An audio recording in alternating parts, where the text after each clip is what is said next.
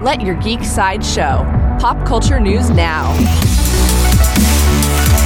Hi, this is Andrew, and here are your pop culture headlines. Coming soon from Marvel, Entertainment Weekly shared a first look at Marvel's upcoming film, The Marvels. The photos feature Captain Marvel with a group of Skrulls, Monica Rambeau using her photon powers, and Kamala Khan working at her desk. We also get a glimpse at the fan favorite feline named Goose and the villainous Dar-Benn.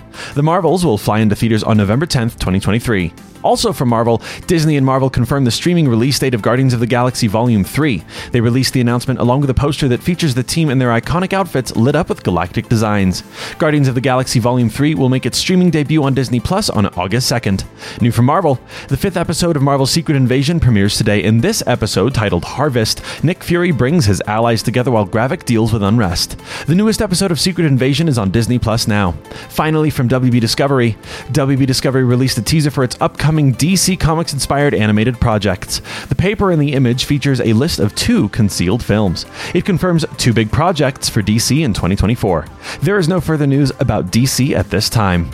Finally, the con is on, and if you want a closer look at all things con related, check out side.show forward slash con.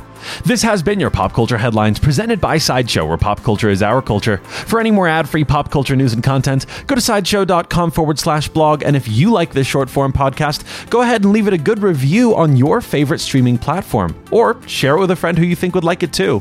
Thanks for listening, and don't forget to let your geek side show.